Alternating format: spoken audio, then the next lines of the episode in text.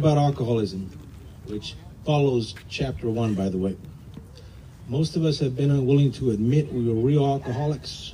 A person likes to think he is bodily and mentally different from his fellows. Therefore, it is not surprising that our drinking careers have been characterized by countless vain attempts to prove that we can drink like other people. The idea that somehow, someday, he will control and enjoy his drinking is the great obsession of every abnormal drinker. The persistence of this illusion is astonishing. Many pursuing the gates of insanity or death.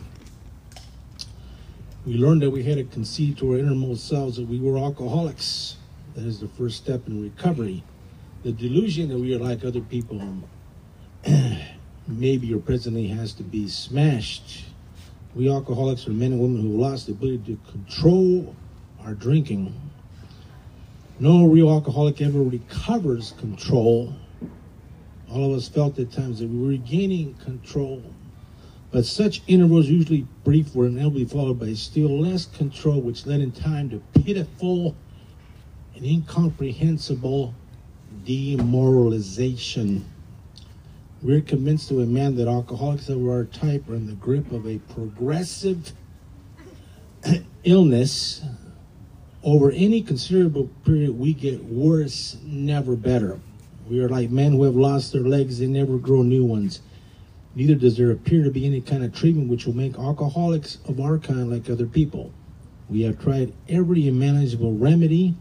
In some instances, there's been brief recovery, followed always by a still worse relapse. Physicians who are familiar with alcoholism agree there is no such thing as making a normal drinker out of an alcoholic. Science may one day accomplish this, but it hasn't done so yet.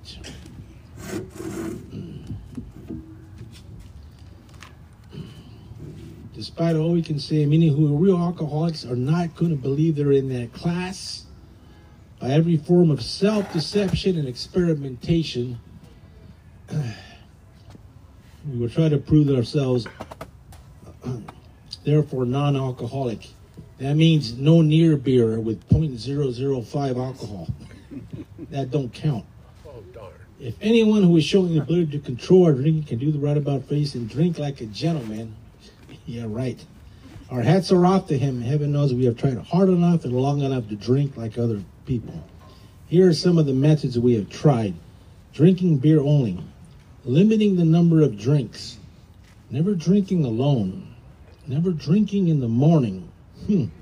Drinking only at home, never having it in the house, never drinking during business hours, drinking only at parties, switching from scotch to brandy, drinking only natural wines, agreeing to resign if ever drunk on the job, taking a trip, not taking a trip, swearing off forever with and without a solemn oath, taking more physical exercise, reading inspirational books, going to health farms and sanitariums, accepting voluntary commitments to asylums.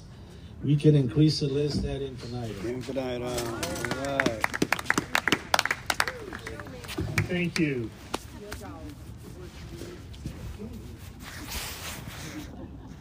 First, recovery depends on the AA unity.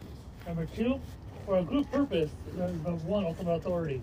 A loving God is given to express himself and be conscious. Our leaders betrust the servants, they do not govern. Number 3, the only requirement for AA membership is the desire to start drinking. 4, each group should be autonomous, except in matters affecting AA or the group as a whole. Number 5, each group has but one primary purpose, to carry the message to alcoholics who still suffer. Number 6, an AA group will never endorse, finance, or in the AA name to any related facility, outside enterprise, less problems of money, property, and prestige, diverted from our primary purpose. Number 7, every AA group ought to be fully self-supporting to finance our contributions. Number 8, Alcoholics Anonymous should remain forever non-professional, but our service boards, our service centers, may employ special workers. I'm sorry about that. Number 8, number 9. AA as such ought never be organized, but we may create service boards or committees directly responsible to those they serve. Number 10, Alcoholics Anonymous has no opinion on outside issues, hence the AA name ought never be drawn to controversy. Number 11, our corporate greatness policy is based on attraction rather than promotion. We need always maintain anonymity, personal anonymity, for the local press, radio, and film. Number 12, anonymity is the spiritual foundation of all our traditions, ever reminding us to face principles and core personalities. All right. Thank you again.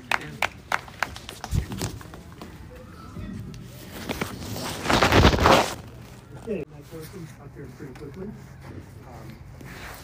So my name is Craig, and I am an alcoholic, or I'm still an alcoholic. Hi, Craig. And it's one of those things you never turn down an AA ask. And I was asked to come out here with Catherine, who's going to be the main speaker. And then when I found out, I was asked if I was willing to lead and be the 10-minute speaker. I said, absolutely. So the good news is I didn't have any chance to think about what I was going to say, so that means I'm not nervous. But, you know, it's just interesting as I'm standing here. Well, first of all, Caroline, congratulations on 29 days. You're the most important person in this meeting, right? Yeah. So thank you for having the courage to show up. But a couple things running through my mind, right? It's a Friday night, and I'm with a bunch of alcoholics. Nothing has changed. The only thing is that I'm sober as compared to the way I used to be, right? But I just was kind of thinking about the past and what it was like. And I think the best way to summarize, in 1981, I think I was 23 years old, and I had this job in a supermarket, and they were gonna have a brand new grand opening of this store. So 2 nights before, they gave me the keys and asked if I would show up at 6 o'clock in the morning to let everybody in on a Sunday. And I'm from Massachusetts, a union town, so there's guys, you know, double time, triple time, and everything. I went out the night before, and at 10 o'clock in the morning, there was a knock on my door letting me know that I was supposed to be someplace at 6 o'clock. So a couple words go through my mind, I jump in my car, I drive, and I get there, and you know, I'm ready to get fired, basically. And I get called into the manager's office. And again, this is back in the early 80s, and she's a woman. This is a tough profession to be, you know, a boss in that. She calls me in, and she goes, "You're drunk." I go, "Nope, I'm not drunk." She goes, "I'm going to fire you." I go, and all of a sudden, out of the clear blue, I go, "You cannot fire me. I'm an alcoholic, I have a disease, and I'm protected," right? Where the hell that came from is beyond me. And then 23 years later, I finally came into the program. But, you know, it just kind of goes that, you know, that was where my thinking was. And for me, I distinguished it. You know, I might have been an alcoholic, but I wasn't a drunk. Right? That was the difference. I could function, I could have a job, and I could, you know, kind of get my way through society. And for the longest time, my theory was everybody drank the way I drank. I mean, it seemed to be everyone I was around did that, but I soon realized that maybe there's an attraction of people with similar interests. So I was just kind of bouncing around, and you know, I started drinking because I was like so many people, and you know, I didn't fit in, something wasn't right. But yet alcohol, that first drink, just lifted all my, all those insecurities that I had. And I became the life of the party. You know, I could talk to anybody, and I could just kind of flirt and fool around. And just had a grand old time. And the other thing, too, about living in Massachusetts at the time, drinking and driving, which was something that was very tolerated. You very rarely got a ticket unless you got into an accident. So that was kind of nice from that perspective. And I just kind of bounced along, and I was always drinking and always partying and always having a good time. But you know what? I always controlled it. At least in my mind, I controlled it. And I continued on. And I finished up school, college, and I got a job in a place where I was the last person hired. And I didn't really belong in this organization, but they hired me anyways. But I found out if you drink, you could get ahead. So I continued to drink and continue to drink, and but I basically said, now it's part of my job. I have to do this, right? And again, I was still controlling it.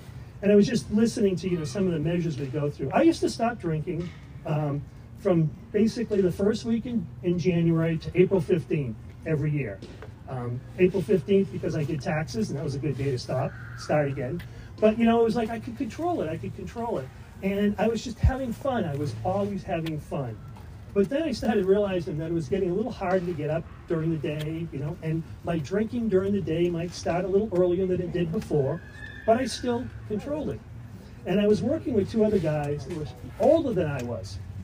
And we would go out Monday through Friday, we'd go out for drinks. And one of them said, you know, I think we're drinking too much. Okay? And we probably are.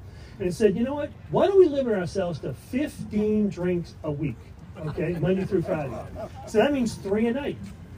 So Monday night we're sitting there and 3 go down and they go, well, maybe we can borrow a couple from Tuesday. Alcoholic thinking, right? And you can imagine the 15 drinks, you know, didn't work. But anyways, it was all fun and games. But then one day it wasn't fun and games anymore. I needed that alcohol. I thought I controlled it, but it controlled me. And I suddenly found myself married with a couple children, responsibilities, and I was always drinking. But yet, again, I thought I was functioning. And slowly but surely, my world got smaller and smaller and smaller. And again, I didn't really notice it because everybody I was around was drinking.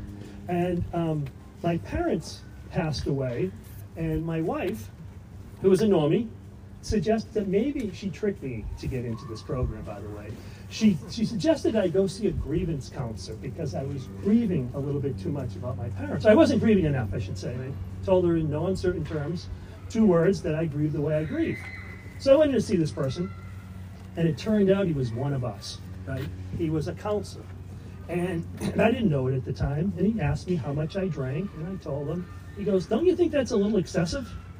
No. I go, you know, for you guys in the ivory tower, I don't know what you do, but for us, this is the way we drink out there. But yet, I was willing to go to this, you know, to go to this. For some reason, I just, something happened. I don't know what had happened. I was just tired, sick and tired of being sick and tired. So I went and saw this guy, and he kind of helped me with the 12 steps, and he suggested that I go to a meeting. But the first thing he suggested was I go out and get a big book. You know, what's a big book? He goes, everyone knows what a big book is. Okay. So I go down to Barnes & Noble, and I walk and I go, hey, you got any big books? And I go, what? I go, yeah, everyone knows the big book, you know, the big, we got plenty of big books. Turns out they didn't have what they wanted, and I wasn't quite on board with what was going on. And then I showed up to a meeting, and I couldn't believe it. There were people, like, laughing, and they weren't drinking. And I'm like, how could that possibly happen? And, I didn't really feel like I fit in, but, you know, it was one of those. I kept coming back. I kept coming back because it felt better to not drink than it did to drink. And I'm an Irish Catholic guy from Boston, so we think we have more guilt than anybody. And I thought everything I did, I had all kinds of shame. But what I loved was, you know, first of all, to sit in the meeting and listen to the stories and realize that, wow, you know, maybe I wasn't quite the scumbag that I thought I was. You know, maybe this is, you know, what a lot of people have issues. And then you found out that you could talk to anybody and you weren't judged because we're all alcoholics. We know what we're going through. And, and whatever I was going through, somebody else had been through. There's no original thought. And it was kind of nice because it didn't take me long for the squirrels, the monkeys, or whatever the hell's up there to get me off course. But I could call someone, I could talk to someone, and I could just kind of get back on course. And what I found out was I wasn't missing alcohol because I was feeling so good when I got up in the morning. And the other thing is, I could remember what I told people the night before.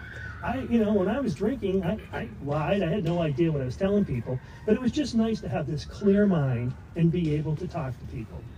And the other thing for me was I was continuing down this road, and I'm sure I would have drunk myself to death. Who knows what would have happened. But as a result, I got to know my family better. I got to know my children better. And if it wasn't for this program, I don't think that would have happened. And now they're in their 20s, and they come home for the holidays because they want to be home. They come home to talk to Dad. I still have to tell them my story, right, about what happened to me and be real honest. And that was a hurdle for me to sit down and tell my children what had happened to me. But yet, you know, to have that love and to have people around you like that, it's something special. And to me, one of the biggest benefits of Alcoholics Anonymous was during COVID. We had a place to go. We had people to talk to, people that understood. And there was a whole world out there that didn't have anybody. So I think Alcoholics Anonymous, for me, really helped me through the whole COVID period. And you know, it was one of those, I kept going, I kept coming, kept suiting up, showing up, and did the steps, did the next indicated steps, listened to what I was told to do. By the way, my sobriety date is January 10th, 2004. And it wasn't until about 10 years I got into this program that I really started to understand it a little bit better. What I found out, the longer I've been in it, the less I understand it. But what I know is you just show up and you just listen, right? You just listen. You get the cotton out of your ears and you put it in your mouth and you know what's going on. And there's always, again, there's always someone to talk to, someone you can lean into. And what I find, my life is goes well, but it's not perfect. But when things get rough, all you have to do is be of service, show up, help another alcoholic, actually help somebody not even in the program, right? Just be the best human being I can be. And I'm always reminded of a speech that Bill Wilson gave in Culver City in the 50s. And he said, we always make a big deal about trying to work the 12 steps. And he said, if we get up in the morning and we go through the day with the intent of not hurting anybody and helping somebody, and at the end of the day, we didn't hurt anybody and we didn't help anybody. If we sat down, we realized, what? We lived the principles of the program that day. And to me, that's the simplest thing. I go out and try to be the best person I can be. I go out to try to help somebody, and I try my best not to be too self-centered and selfish. So, my name is Craig. Thanks for letting me share. And with that, I'll introduce to Catherine, our lead speaker.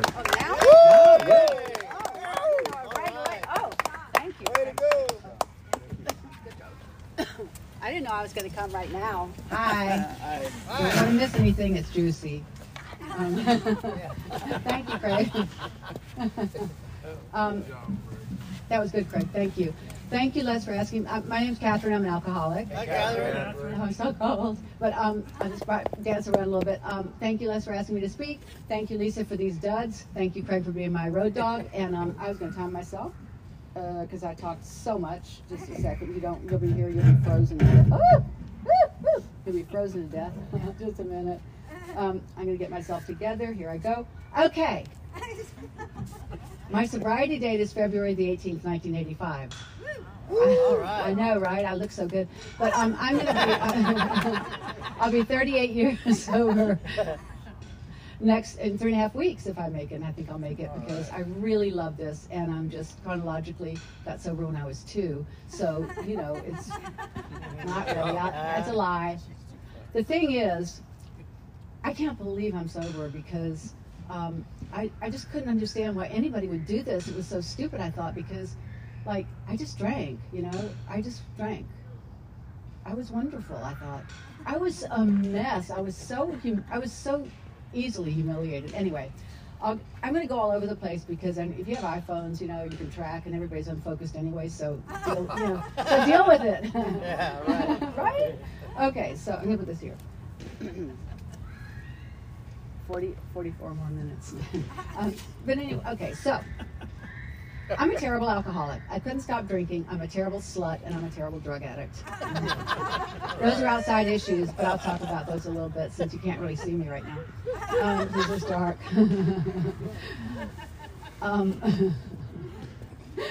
Oh God. Okay. I grew up in the most beautiful, beautiful place on earth. I really have been. I've traveled a bit, and I really think that Wadmalaw Island, South Carolina, which is not even on a map, it's in the Lowcountry, is the most exquisite place I've ever seen. It will bring tears to your eyes. It's just pure poetry. And I talk about God, because I don't know about what God is. I just know that this experience that I have in my life is so magnificent, I call it God. And this is what I like to say, you don't like this, I think. I don't believe in God. Because I can't limit the experience to a concept or a belief. It's too good, it's too big, it's too great.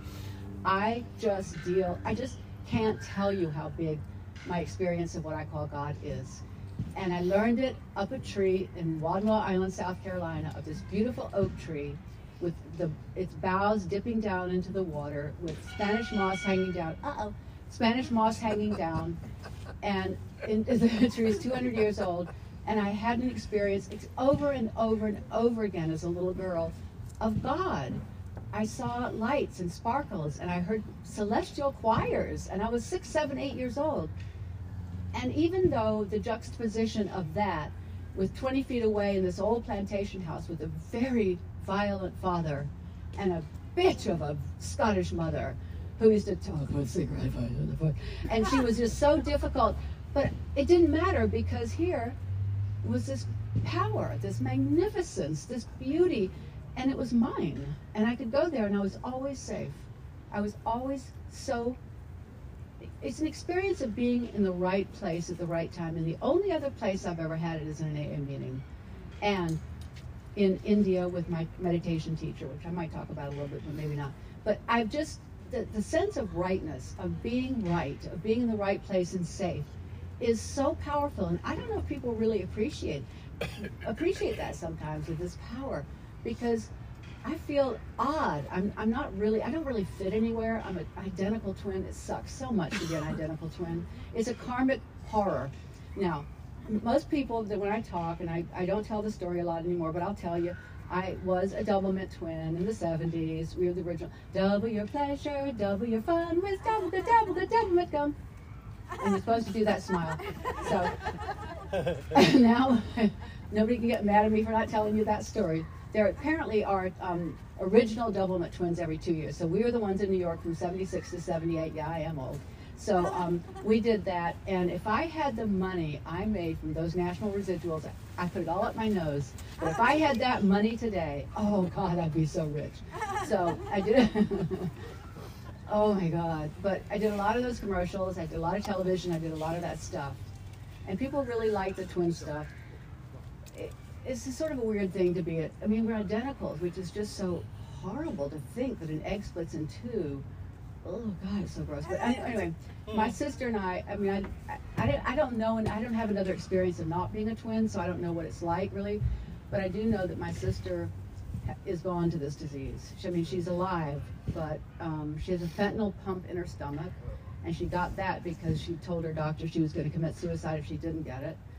And she drinks a lot of wine, and she takes a lot of pills, and she's just so wet-brained. She's so, it's just tragic. This was a beautiful, valuable human being who looks 20 years older than me, and she's just a mess. And she lives on and thrives on just attacking me and going after my credentials. I'm a psychotherapist now, and she's reported me 5 times to the Board of Psychology and tried to go out, and she's just, it's horrible. And you know, no, it's not, it's a terrible thing that she's done, but I just don't talk to her anymore. So 18 years have gone by and I don't talk to her because she just strikes out.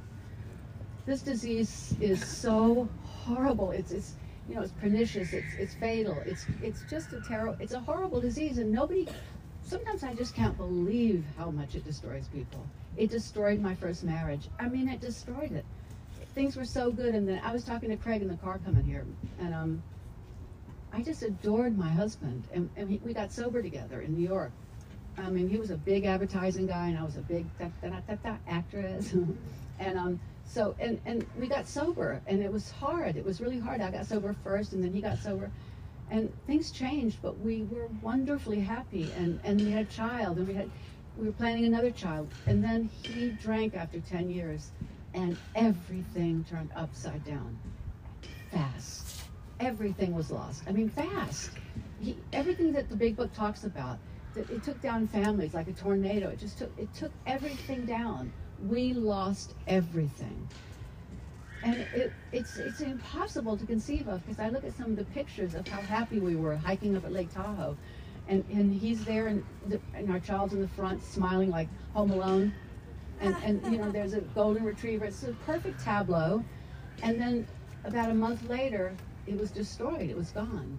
He spent all of our money, giving it all away to a charlatan. I mean, we had a lot of money. He'd given it away to somebody because he didn't have a brain left in his head. He lost his job. He went to jail. He went to prostitutes. Gone, gone, gone, gone. And we were both really big people, and it destroyed our lives. It destroyed this child. She lost her father. I lost my husband. He lost himself, and he's dead now. And oh my God, that's the disease. And if you think it can't happen to you, think again, because it can. And hopefully it'll be you that that happens to and not some of your family, because it's exquisitely painful if you're, somebody's taken from you this way. And they can be taken without little physical deaths. It's the worst disease, this disease. It's progressive and it's fatal. And you know, jails, institutions, there's nothing but that. And it happened to me, and I am a la-di-da person. I mean, I am the daughter of a governor. I am hot, you know what. And you better know it. I mean, people have to know it. So, but, you know, it's just, I remember my father once said, my father was a real violent rageaholic, and he used to just, I was very skinny, and I just wanted to make him love me and please me, and I used to shoot guns and try to, and I was so skinny and little, and I used to hurt myself, and I'd ride horses, and he'd take a whip to the horse, and to me, just, I couldn't get over a jump. When I was 12, my father had a religious conversion. He had a spiritual awakening. And I've never heard of anyone having this, except our big book talks about it. It talks about the varieties of religious experience. William James, he had one of these without, you know, and he drank, he continued to drink, but he never was an alcoholic again. Now this can happen, because I saw it with my own eyes. And he became the most wonderful man, cherished, and he just adored me, and he never used bad language, he never was violent. He became an incredible human being because he had a complete spiritual awakening. It can happen, it can happen, it happened like that. It was a magnificent experience, and he became somebody he hadn't been. Thank God for him, because he became somebody that was really my mentor, my coach, my guide, my friend, all through life, all through the rest of my life from the time I was 12, thank God. Because he had been a real mean curmudgeon man, he'd been horrible. But anyway, that happened, and as I moved through my life, as a child, I was very, well, I just wanted to be in the tree. I just wanted the experience of God over and over and over again. I would go out in my little boat. I had a 5.5 horsepower boat. And I'd turn it on, what do you call it, pull that thingy, and go out into the inland waterway, and I'd lie on my back, and I'd look up at the clouds. Now I had my mother's pack of Newports. I was about 10, and I'd go boom, boom, and blow those smoke rings, you know?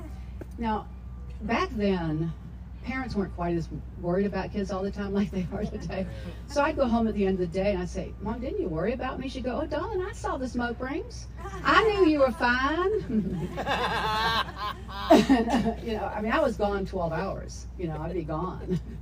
And I'd say to my dad, were you worried? He said, well, I saw the armadillo bones in my hunting jacket. So... no, I wasn't worried. Boy, that is a different world today. Parents are on their kids, you know. But is this the one I brought? Yeah. Just a minute, I got a swig. Still swigging, but it's water. And I don't have to plan where I'm going to get my next bottle. I don't have to think about it and just call ahead and see if it's going to be there. Oh, what a relief. And be coy about it, you know, like, what kind do you have? What kind of bottled water are you going to serve? I can only have a certain kind. I'm allergic, you know. God almighty, what a time. Anyway, I grew up in the South, and my father, grandfather, this is true. You can check it out if you don't believe me, because I tend to, my husband called me Hannah Hyperbole and Diane Dramatic, so I tend to exaggerate. Elaine exaggerated, all those little monikers, but I didn't, this is not exaggerated. My father, grandfather, great-grandfather, great-great-grandfather were governors of South Carolina with the same name, Richard L. Manning. And they were just statesmen, and so I had to like be this, pretend to be this Southern belle. I was horrible. But, you know, back then you kind of, if you're born Southern, you know, you're born with like, I mean, you can do anything. You can greet 50 people with your ass hanging down. I mean, you can do anything. Hey, Muffy. Hey, Whitney. Hey, come on in. And you're really not okay. So the gratitude I have for being brought up that way is profound, because I can handle anything. And now this hasn't necessarily helped me as an alcoholic, because, you know, we're supposed to surrender. We're supposed to, like, not fight everything. Well, my father was also a Marine, so I really know how to fight everything that comes along and not surrender. It's been a tough road for me. Maybe not for everybody, but for me, it's been hard for me to do that, to sort of get to accept direction. I mean, I have a wonderful sponsor now. Oh, come on, somebody's torturing that child. Little rugrat. But but I have a wonderful sponsor now. I mean, I don't go to the Pacific Group anymore, but she's Pacific Group. And I've been with her for about 16 years, and she just is very, very programmed. She gives me direction, and boy, do I do it. You know, I do it. I'm not oppositional. I'm not defiant anymore. But for the first 20 years, I'm afraid I was that way. 6 sponsors fired me my first year. And I didn't know why. I couldn't believe it. I mean, just because I did everything they told me not to do, but I was used to that. That's what I did. Oh God, I mean, I just didn't understand monogamy. It didn't make any sense to me. It was stupid. I mean, I never not thought about it, but like, so? I mean, well, but it just made no sense to be with and I was married, but so? And so anyway, you know, I'm a product of the 60s. I mean, you did somebody if they bought you a cup of coffee. So the thing was, that was still there. And I'd left the South. I'd gone to New York, which was another story because they disinherited me. I mean, I married a Yankee, and I could have married a woman, Jewish, and leper, but not a Yankee. Oh my God, it was like, you what, darling? You who you marrying? I married somebody from Brooklyn. What? Well, we ended up loving them, but you just don't do that if you're Southern. You don't go to the North. I couldn't wait to get out of the South. I wasn't allowed to go to school with men. I went to college, to a girls' college. I mean, it was just unbelievable. I swear, that's the truth. But for some reason, being as weird as Southerners are, I was allowed to go to Europe my junior year. And oh, what a time I had. I lived in Paris, and I just hitchhiked all over Europe by myself. Woo, I had so much fun.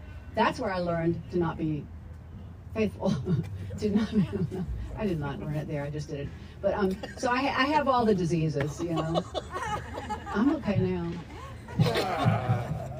I'm okay now.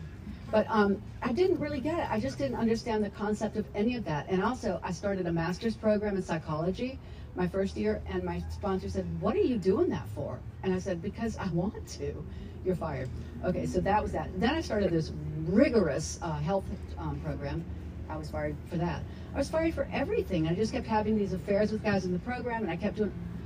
First of all, I had lots of money. I had lots of property and prestige. I didn't need to do any of the things I was doing. Then I got a full-time job in a financial office on Madison Avenue. I can't add. I can't do anything like that. I got fired from everything, but I had fun. So I got fired from all, but I didn't understand that I was being defiant. That's just the way I was. It has been a tough road for me. And I do think now that I'm 38 years sober, I really mean this, I'm learning that maybe I have a real mental illness. I mean, you know, I think everybody kind of gets that they do, but I thought you did, and that I was intact. But I realize I'm not okay. And I just haven't gotten it. I think that maybe that is the definition of mental illness. I'm a therapist and I don't know that. But it's pretty tough. I mean, I'm not trying to be cute and I'm not trying to get somebody to help, oh no. I just haven't, there are things that are just big blanks for me in this world that I don't get. Maybe I need another tree. But anyway, so I'm going along, I'm tootling along. I moved to New York. I'm an actress. I had a really easy time of it. I got seen by an agent. I got seen by another agent. I started doing plays and TV, and I am so miserable I want to kill myself because I can't handle rejection, and I'm being rejected a lot in that business. And I start to drink so much, Now, I hadn't had that much to drink yet because I didn't want to be like my parents. I saw what happened to everybody that drank. I mean, everybody in the South was pickled.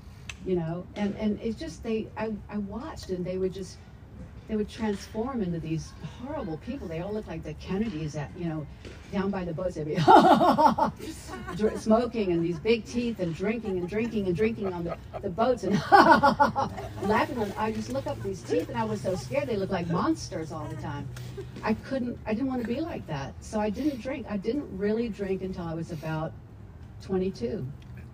And I started to, when I drank at 22, because I couldn't sleep, I had terrible insomnia. At 22, I remember the night, I was doing a play on tour in Abingdon, Virginia, and this really wonderful actor named Brendan Fay told me that if I drank some red wine, I'd sleep. And I did, and I slept. And from that day until I got sober at 34, I drank every day around the clock. It was never a moment where there was just a line crossed. I went right away. I couldn't stop drinking. I drank and drank. I drank on stage. Oh God, this is so. I turned up stage in a play that was a really big deal and pulled a flask out of a garter and glugged. And I was seen. And thank God it was the 70s, because I didn't get in that much trouble. I did so much cocaine, my boob popped out of a corset in Washington, D.C. Yeah, some people liked it, but so anyway. But when you do the Folger Shakespeare Theater in Washington, you have to do the whole Shakespearean play, and I was on stage for 4 hours, and I'd done a line of coke before I went on. It was just miserable. It was horrible. So I was like, and I couldn't breathe, and I was corseted in this old, wonderful, the gowns and everything, wonderful costuming, but my boob popped out. And my fellow actor's going, I'm going. Anyway, it was, and there, I was just a mess. It was falling apart. Things were falling apart. So on February the 18th, I was going to do a movie, and the director said, honey, you got some miles on your face. I said, but this is a part of a stripper in Times Square. I mean, she's supposed to look kind of, over the edge, over the hill. He goes, not this way, not the way you look. I went, you little shit, how dare you? Anyway, he dared, and I knew something had to happen, so I said to my husband, and he was right there with me. I mean, we were so awful together as alcoholics. We were both violent, and sometimes it looked like evenings at home with the Rambos. We were just always it was bad. It was bad, and I was bottoming out so quickly that I was bleeding. I was just I kind of knew I was dying, because I would have the experience that I would leave my physical body and move over to the right side. And I didn't know what it was, but I was looking back at myself and thinking, this is death, so I'm partly dead here. This isn't so bad, but that looks awful over there. And I had that experience a few times. I was leaving, I was dying. And the last drunk I had was in our country house in the Berkshires. And I drank, I don't know, I was really thin, and I drank about 2 half gallons of scotch. And it was awful, and even my husband, who was a big dude, goes, oh honey, there's something wrong, and I was like, I couldn't talk. I slept that one off, and then I remember I sent him up to the country the next weekend, and I was in bed with his best friend, because that's what I did, and I kicked his friend out, and I said, I'm going to a rehab, because let me tell you about the first experience. I'll tell you how much time do I have? That time. I've had experiences with angels, I guess they are. I don't know what they are, but they feel like fluffy things. And they take me places, and I don't know if this is true or not, but this is my experience. So I was sitting on my bed in New York City in my apartment in E 73rd Street, and I'm sitting there, and for some reason, this thing lifted me. There's a phone right here now. This is 1985, and we didn't have answering machines, and we didn't have anything, the phones had cords, and so there was a phone here, but for some reason this thing lifted me, carried me down a little hallway into the kitchen for some reason, and the phone on the wall, and had me call Peter S. Peter was my friend who was in AA, And I said, Peter, I want to go to an AA meeting. I'm doing research for a movie. And he said something really snide, like, oh, I've been waiting for you to call. Like, I thought, oh, you little shit. No. But anyway, I wanted to go do research. And so the next morning, I sent my husband up to our country house, kicked his friend out of bed. No, that's not what happened. Let me go. He took me to a meeting, my very first AA meeting, on 53rd and 5th Avenue in New York. It was St. Thomas. And took me into a room on the second floor. It was all polished wood, this beautiful, beautiful church. And I walked in, and a woman was talking about the second step. And she was backlit. And there was a beautiful aura around her of light. And I fell in love. I didn't know what she said. I didn't understand anything that anybody said. I didn't know what a second step was. I didn't know anything. But the room was suffused with light. And that was my first big experience. I just couldn't believe this feeling, that what was happening to me. And I also remember that I couldn't make eye contact. I couldn't look at anybody in the eye because of my incredible degradation and pain and shame. And Peter took me out to a coffee shop. I'd never been to a coffee shop. I'd lived in New York for 15 years. Never been to a coffee shop. I said, what are we doing? He said, coffee shop. I said, Peter, I need a drink. And he said, I know. Anyway, he told me I couldn't stop on my own because it was that I was bad. I was really bad. And I needed to go into treatment. Now, I didn't know about anything called treatment. I didn't know I could go to Betty Ford or something. I had a lot of money. So I called this horrible place on 86th Street. And the next morning, like I said, kicking Terry, this guy, out of bed, I got up, rubbed the rest of the Coke on my gums, swigged the rest of the vodka from the bottle on an empty stomach. God, I loved doing that. And put on makeup, which was just a joke because I couldn't even hold anything. And I packed my Louis Vuitton luggage, put on Chanel, and schlepped in the snow to rehab. Walked in and said, hey, I'm here, I'm Catherine Manning, and they didn't care. And so I got the first resentment I've ever had. They took my vibrator. Oh. Yeah, I couldn't believe it. I still can just feel it. I can't tell you how upset I was. I was like, no, you cannot have that.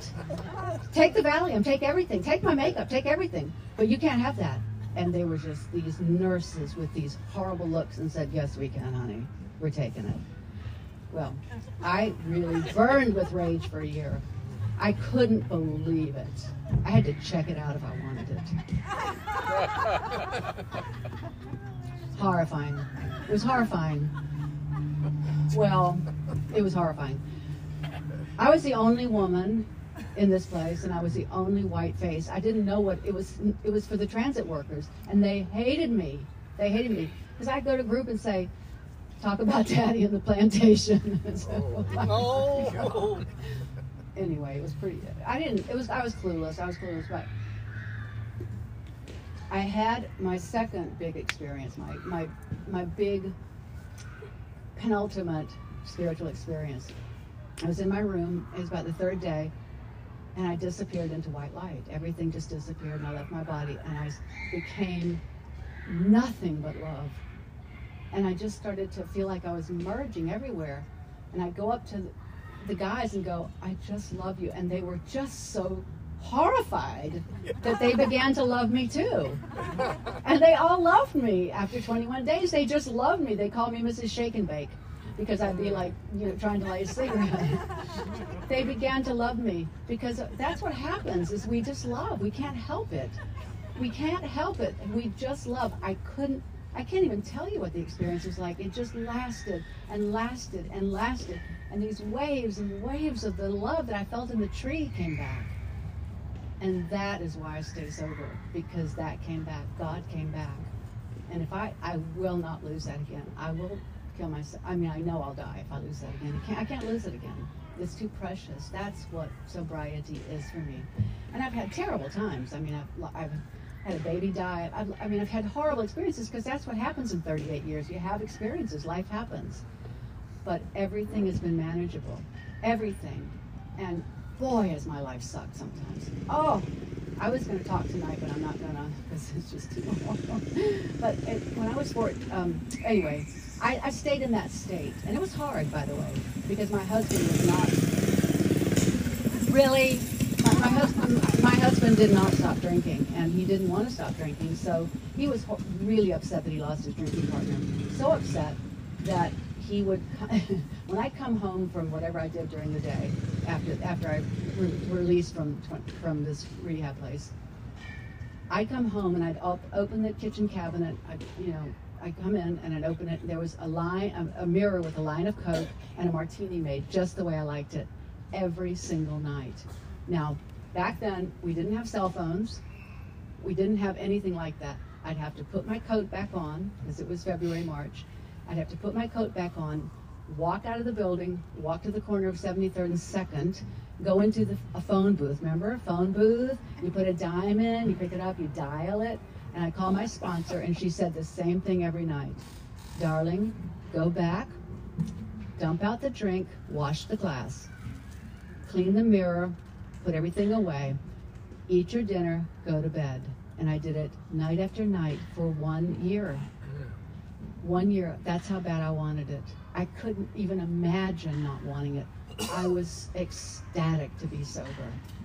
Every fractal, every piece of my life that hadn't worked fit in these rooms of Alcoholics Anonymous, and I was having these experiences. Now, I was, doing every guy, but, that's just what I did.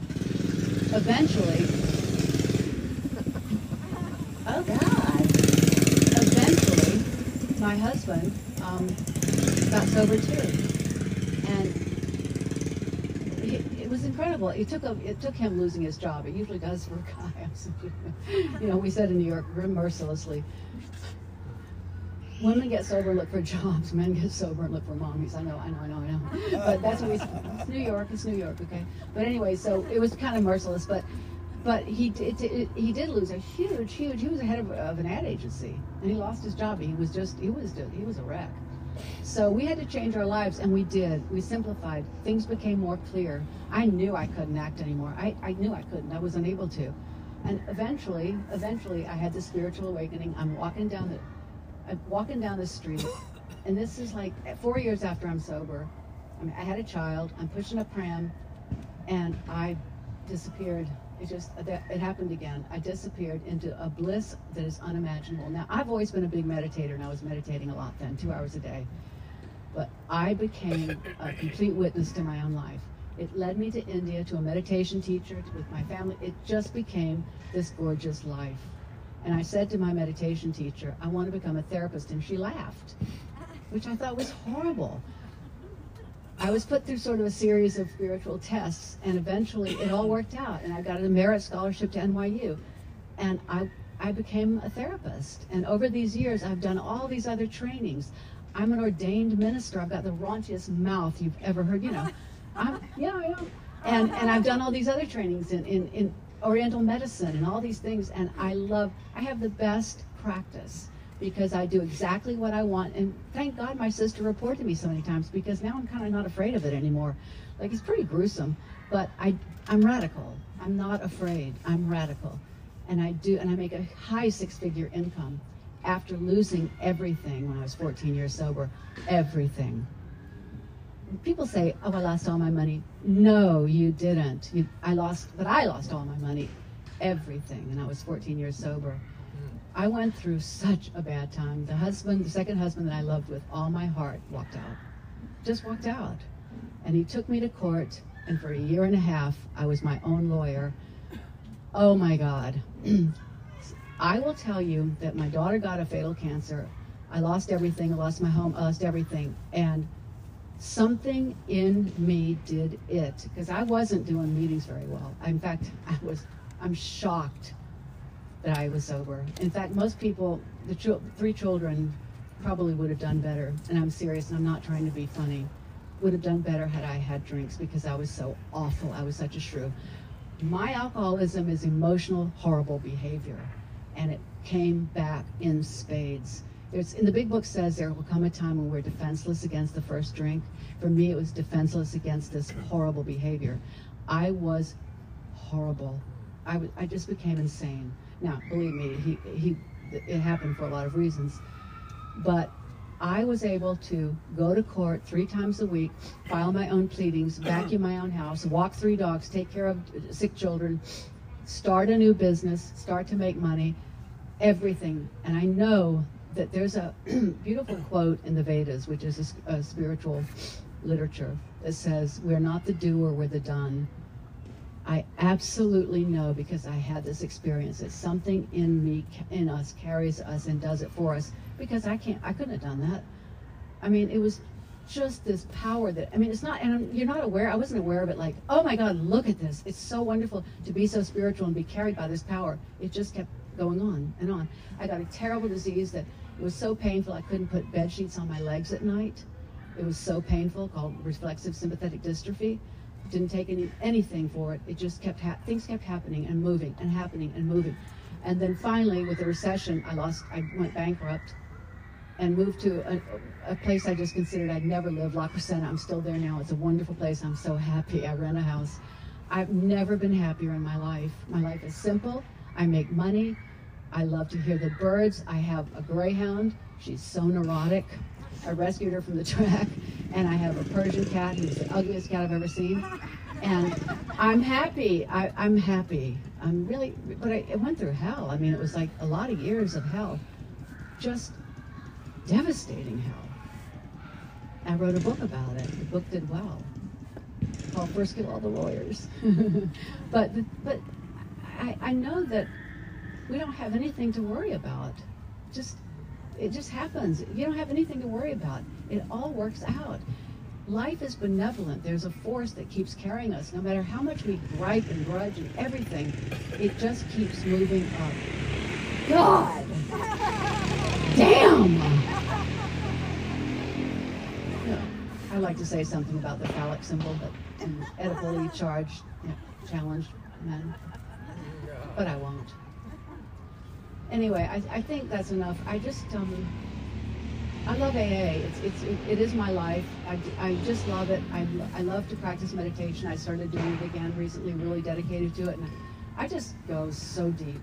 And I think I walk around in a trance anyway. I bump into stuff, maybe because I'm old. But I just really have to tell you, we are the luckiest people on earth to be here. And if you're not sober, so what? Just stay here anyway. It doesn't matter. I mean, it does matter, but it doesn't.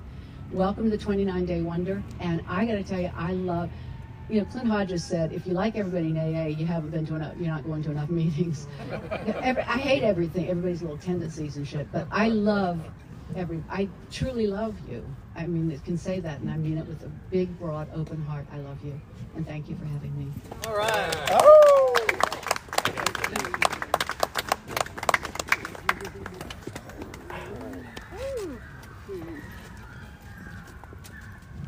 I'm less alcoholic. Yes. Let's give Catherine and Greg a hand for a great meeting.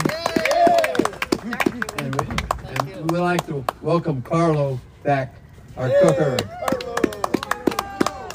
And we want to thank everybody that's helped us set up and that bring food every week. It's really been good. And if you want to get involved, come see Fernando or I after the meeting. We have some spots here that we need help with, and afterwards if you'd help us all carry everything to the truck, help Fernando, we'd appreciate it. Okay, where's our ticket man? Tickets. Oh, we got some good stuff. We're gonna ride. All right, here. Let me go ahead and introduce myself. Here, go ahead. You can give it away. All right. It's a Godfather. Good evening, everyone. My name is Nick, and I'm an alcoholic. Hey, Nick. All right, we're going to be raffling off 2 books today and a God box. So, lots of prizes. One of the books that we're raffling is Our Great Responsibility, a selection of Bill Williams' General Service Conference Talks, and another one called I Am Responsible, The Hand of AA. Selected stories from the AA Grapevine. Okay. And a God box. You know, so if Les can go and help me out, picking some tickets. Pick those tickets. Okay. First one, ending in 1836. 1836. Ooh, ooh, all right. Ooh, there we go. Yes, that's right. Yeah. Catherine said, that's it. Which one would you like? The bottom one. Yeah, the black right. one. Yeah. There you go. Brand new one. Really good one. Yay! All right, Fernando. There we go. Two more, guys. There you go. Okay. Next one. Ending in 1839. 1839.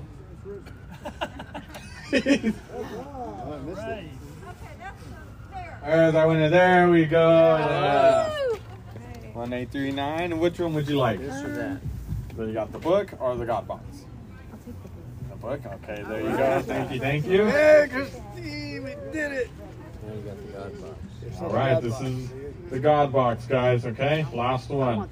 There we go. And these numbers end in 1788. 1788. 1788, anyone? Going once. Oh, there we go. Nice. That's a good one. That's a good God box is good. You know how to use it, right? I'll tell you. It's a good one.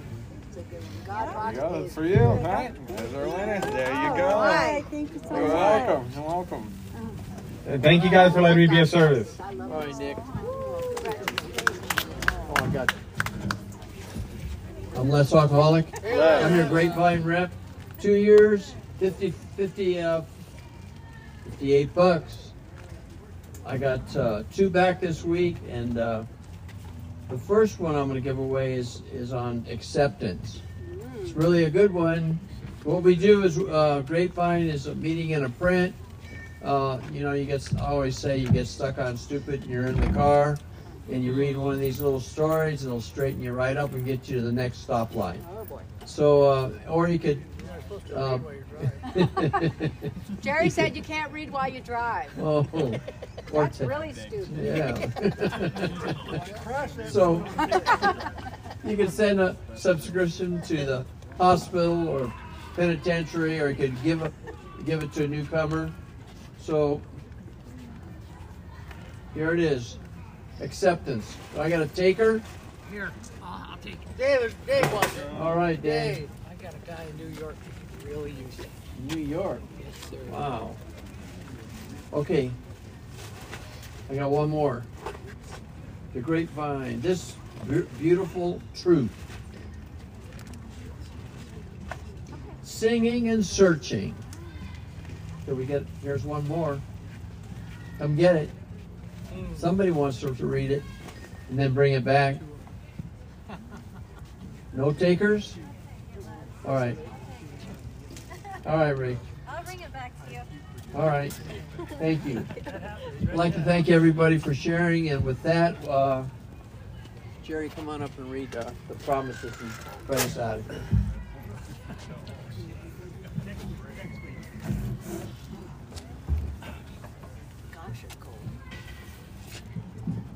There it is. All right, brother. I love you. Love you too, brother. My name is Jerry. I'm an alcoholic. Hi, Jerry. Promises. If we are painstaking about this phase of our development, we will be amazed before we are halfway through. We are going to know a new freedom and a new happiness. We will not regret the past, nor wish to shut the door on it. We will comprehend the word serenity, and we will know peace. No matter how far down the scale we have gone, we will see how our experiences can benefit others. That feeling of uselessness and self-pity will disappear. We will lose interest in selfish things and gain interest in our fellows. Self-seeking will slip away. Our whole attitude and our outlook upon life will change. Fear of people and of economic insecurity will leave us. We will intuitively know how to handle situations which used to baffle us. We will suddenly realize that God is doing for us what we could not do for ourselves. Are these extravagant promises? We think not. They are being fulfilled among us, sometimes quickly, sometimes slowly. They will always materialize if we work for them. After a moment of silence for those who still suffer in and out of these rooms, please join me in the Serenity Prayer.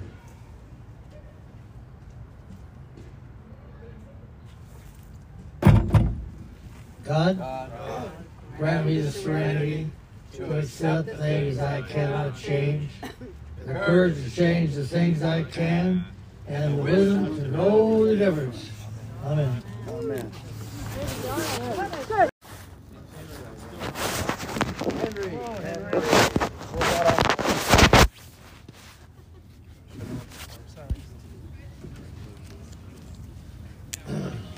More about alcoholism, which follows chapter 1, by the way. Most of us have been unwilling to admit we were real alcoholics. A person likes to think he is bodily and mentally different from his fellows. Therefore, it is not surprising that our drinking careers have been characterized by countless vain attempts to prove that we can drink like other people. The idea that somehow, someday, he will control and enjoy his drinking is the great obsession of every abnormal drinker. The persistence of this illusion is astonishing, many pursuing the gates of insanity or death. We learned that we had to concede to our innermost selves that we were alcoholics. That is the first step in recovery. The delusion that we are like other people, maybe or presently, has to be smashed. We alcoholics are men and women who lost the ability to control our drinking. No real alcoholic ever recovers control. All of us felt at times that we were regaining control. But such intervals, usually brief, were inevitably followed by still less control, which led in time to pitiful and incomprehensible demoralization. We're convinced to a man that alcoholics of our type are in the grip of a progressive illness. Over any considerable period, we get worse, never better. We are like men who have lost their legs, they never grow new ones. Neither does there appear to be any kind of treatment which will make alcoholics of our kind like other people. We have tried every imaginable remedy. In some instances, there's been brief recovery, followed always by a still worse relapse. Physicians who are familiar with alcoholism agree there is no such thing as making a normal drinker out of an alcoholic. Science may one day accomplish this, but it hasn't done so yet.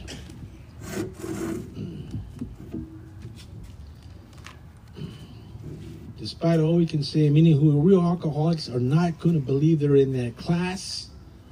By every form of self-deception and experimentation, we will try to prove ourselves, therefore, non-alcoholic. That means no near beer with 0.005 alcohol. That don't count. Oh, darn. If anyone who is showing the ability to control our drinking can do the right-about face and drink like a gentleman, yeah, right. Our hats are off to him. Heaven knows we have tried hard enough and long enough to drink like other people. Here are some of the methods we have tried. Drinking beer only. Limiting the number of drinks. Never drinking alone. Never drinking in the morning. Drinking only at home. Never having it in the house. Never drinking during business hours. Drinking only at parties. Switching from scotch to brandy. Drinking only natural wines. Agreeing to resign if ever drunk on the job.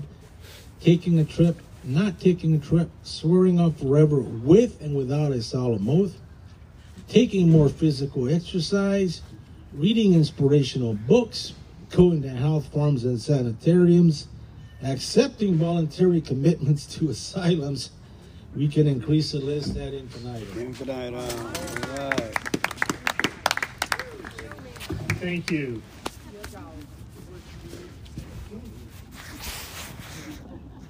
First, for recovery depends on AA unity.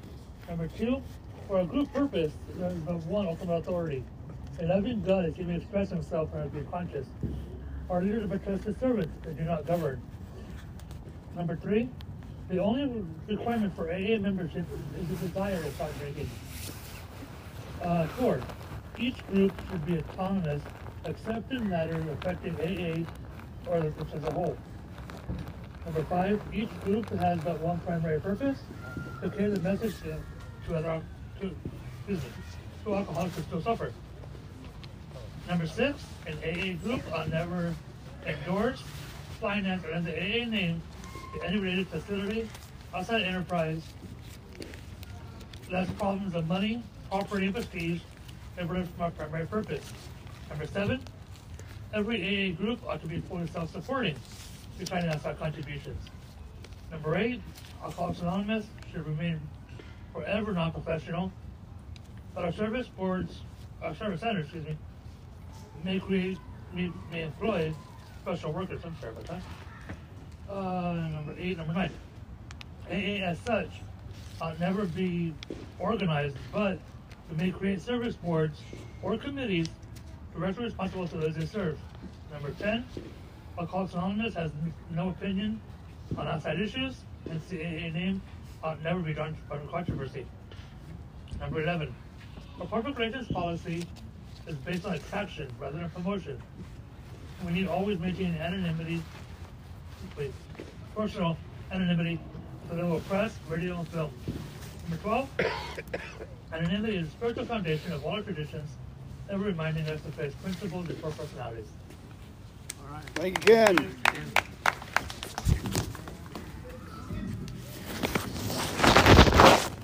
Okay, my question's up here pretty quickly.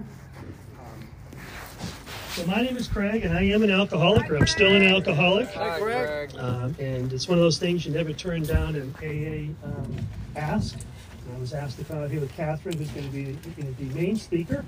And then when I found out, I was asked if I was willing to lead and be the 10-minute speaker. I said, absolutely. So the good news is I didn't have any chance to think about what I was going to say, so that means I'm not nervous. But you know, it's just interesting as I'm standing here. Well, first of all, Caroline, congratulations on 29 days. You're the most important person in this meeting, right? Yeah. So thank you for having the courage to show up. But a couple things running through my mind, right? It's a Friday night, and I'm with a bunch of alcoholics. Nothing has changed. The only thing is that I'm sober as compared to the way I used to be, right? But I just was kind of thinking about the past and what it was like. And I think the best way to summarize, in 1981, I think I was 23 years old, and I had this job in a supermarket, and they were going to have a brand new grand opening of this store. So 2 nights before, they gave me the keys and asked if I would show up at 6 o'clock in the morning to let everybody in on a Sunday. And I'm from Massachusetts, a union town, so there's guys, you know, double time, triple time, and everything. I went out the night before, and at 10 o'clock in the morning, there was a knock on my door letting me know that I was supposed to be someplace at 6 o'clock. So a couple words go through my mind, I jump in my car, I drive, and I get there, and you know, I'm ready to get fired, basically. And I get called into the manager's office. And again, this is back in the early 80s, and she's a woman. This is a tough profession to be, you know, a boss in that. She calls me in, and she goes, "You're drunk." I go, "Nope, I'm not drunk." She goes, "I'm going to fire you."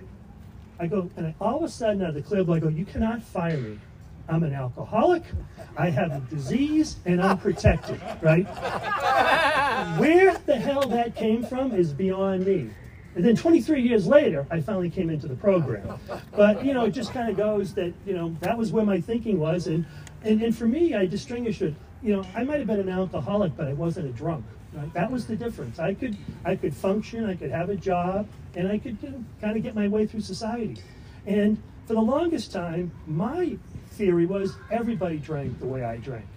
I mean, it seemed to be everyone I was around did that, but I soon realized that maybe there's an attraction of people with similar interest. So I was just kind of bouncing around, and you know, I started drinking because I was like so many people, and you know, I didn't fit in, something wasn't right. But yet alcohol, that first drink, just lifted all my, all those insecurities that I had. And I became the life of the party. You know, I could talk to anybody, and I could just kind of flirt and fool around. And just had a grand old time. And the other thing, too, about living in Massachusetts at the time, drinking and driving, which was something that was very tolerated. You very rarely got a ticket unless you got into an accident. So that was kind of nice from that perspective. And I just kind of bounced along, and I was always drinking and always partying and always having a good time. But you know what? I always controlled it. At least in my mind, I controlled it. And I continued on.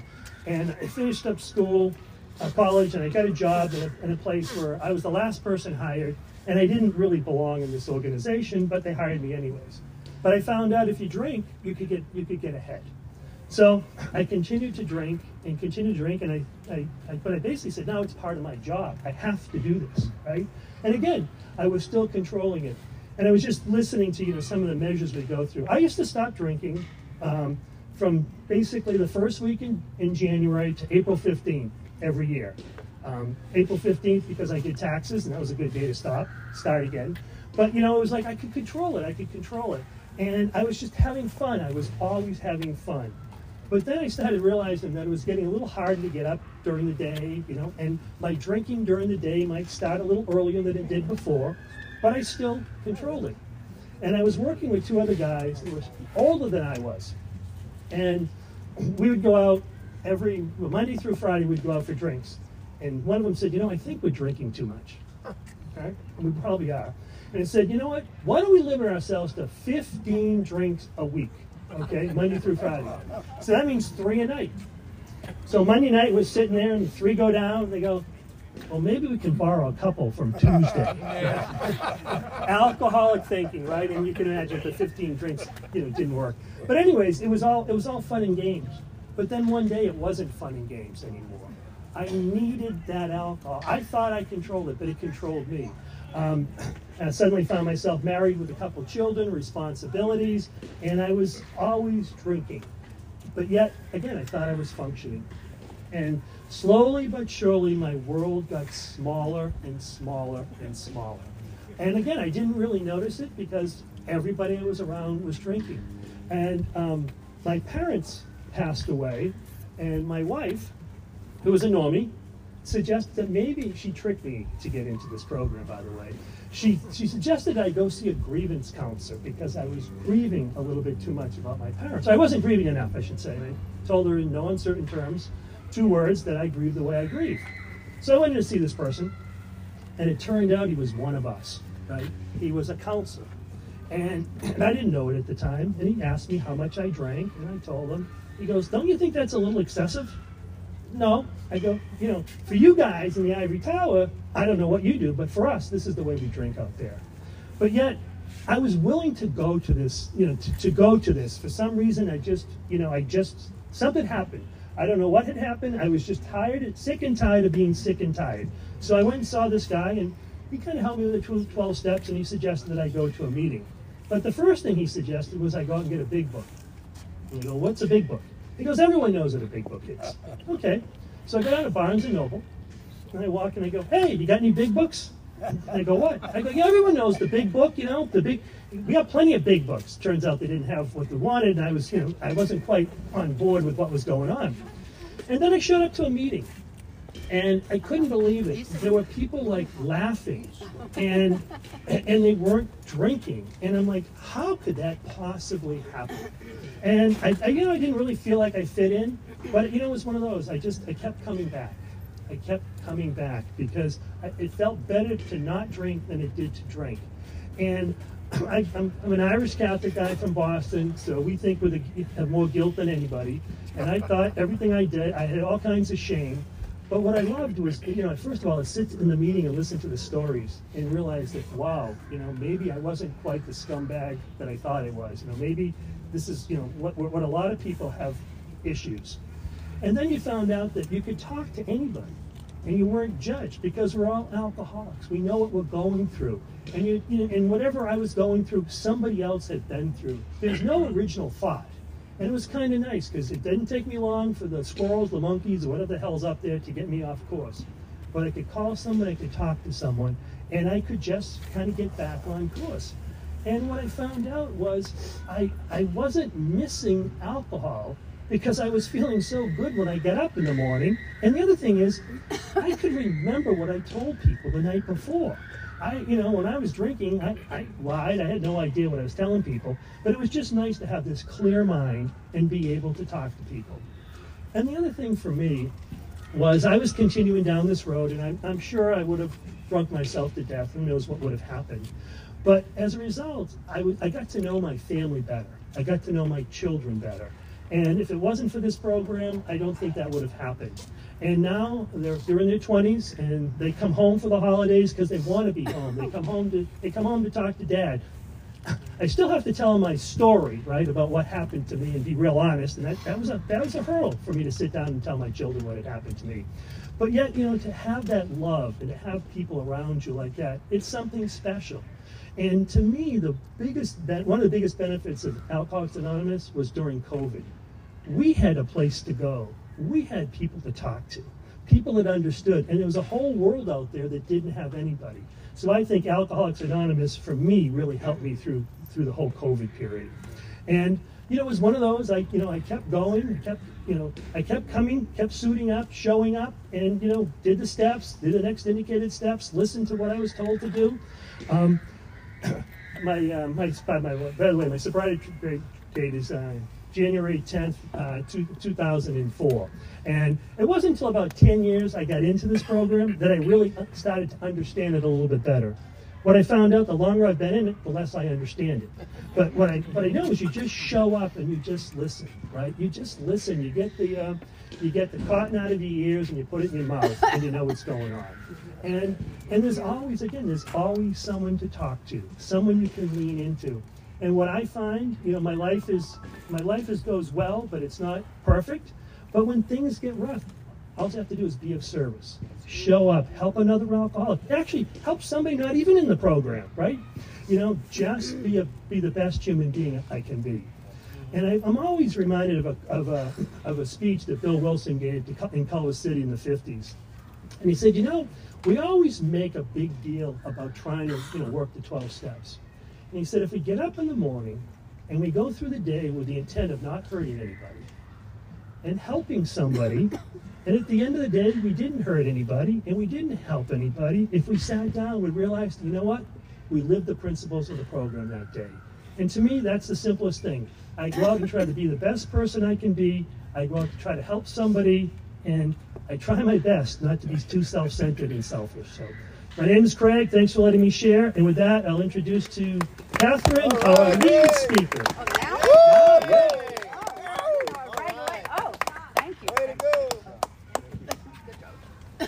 I didn't know I was going to come right now. Hi. Hi. If I miss anything, it's juicy. Thank you, Craig. That was good, Craig. Thank you. Thank you, Les, for asking. My name's Catherine. I'm an alcoholic. Hi, Catherine. I'm so cold. But I'll just dance around a little bit. Thank you, Les, for asking me to speak. Thank you, Lisa, for these duds. Thank you, Craig, for being my road dog. And I was going to time myself, because I talked so much. Just a second, you'll be here, you'll be frozen to death. Oh! You'll be frozen to death. Just a minute. I'm going to get myself together. Here I go. Okay.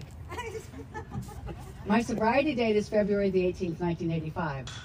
All right. I know, right? I look so good. But I'm going to I'll be 38 years sober next in 3.5 weeks if I make it, and I think I'll make it because I really love this, and I'm just chronologically got sober when I was 2, so you know it's not really. That's a lie. The thing is, I can't believe I'm sober because I just couldn't understand why anybody would do this. It was so stupid, I thought, because like I just drank, you know, I just drank. I was wonderful, I thought. I was a mess. I was so easily humiliated. Anyway, I'm going to go all over the place because if you have iPhones, you know, you can track, and everybody's unfocused anyway, so deal with it. Yeah, right. Right? Okay, so I'm going to put this here. 44 more minutes. But anyway, okay, so I'm a terrible alcoholic. I couldn't stop drinking. I'm a terrible slut, and I'm a terrible drug addict. Those are outside issues, but I'll talk about those a little bit since you can't really see me right now. This is dark.